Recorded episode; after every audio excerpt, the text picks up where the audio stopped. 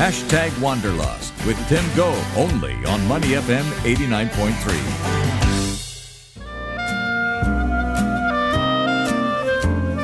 Before you book your flight to Germany under Singapore's vaccinated travel lane scheme, there are several things you need to take into account. It won't be as simple as ticketing, packing, and flying.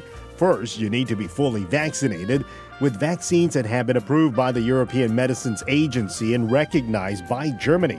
At the moment, Pfizer, BioNTech, Moderna, AstraZeneca, and Johnson and Johnson jabs are considered as fully vaccinated. The list of vaccines is updated regularly, so you need to check before you travel, especially since the E M A, along with a handful of European countries, have started recognizing Sinovac and Sinopharm. You may book any flight when flying to Germany, but on your return flight to Singapore, you will have to be on a designated V T L flight offered by Singapore Airlines or Lufthansa. These are direct, non-stop flights, especially for this purpose, and it may cost a premium. Also remember that you will have to be in Singapore and or Germany for twenty-one consecutive days. That means, should you decide to explore beyond Germany's borders, you have to make sure you are in German territory for twenty-one more days before you come back to Singapore. If you do not intend to go outside German borders, then you can return at any time. While in Germany, it will be wise to download their health ministry app. Then walk into a pharmacy to get your Singapore vaccination verification certified. You will then be issued German documents with Q R codes that you can upload on the German app as proof of vaccination for places that require it. It will also be wise to have several hard copies of your vaccination certificates and always carry one with you. If I were you, I would upload a copy to the cloud too, just to be safe.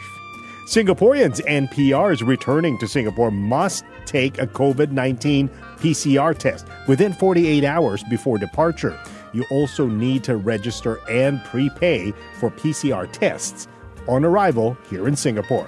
To make it easier, P C R tests are available at both Frankfurt and Munich airports, but you do need to plan ahead and time your tests properly.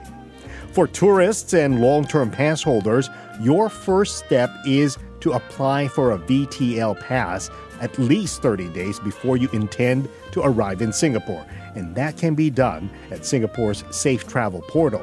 When that's approved, go ahead and book your flight and your on-arrival P C R test as well. You will also need to take a COVID P C R test within forty-eight hours before your departure from Germany. Everyone will need to show their vaccination status at check-in before departure for Singapore. Also take note that visitors to Singapore are required to have a minimum insurance coverage of thirty thousand dollars for COVID nineteen related medical treatment and hospitalization costs, though this will be a wise thing to do even before you go to Germany anyway. All inbound travelers will be required to take P C R tests on day three and day seven as well at designated clinics at your own expense. So as you can see, it is not as simple, and you will need to pay attention to all the requirements before you fly off. My advice? Be flexible and give yourself plenty of time, just in case.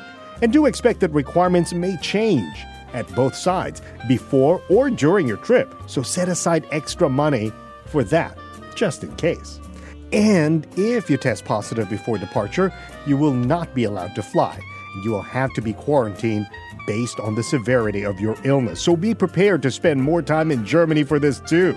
Now here's my disclaimer. Everything I talked about is current as of this week. But as with COVID nineteen variants, these rules and requirements will change. I'm Timothy Goh on hashtag Wanderlust, and I hope to see you on your next flight, which won't be very soon.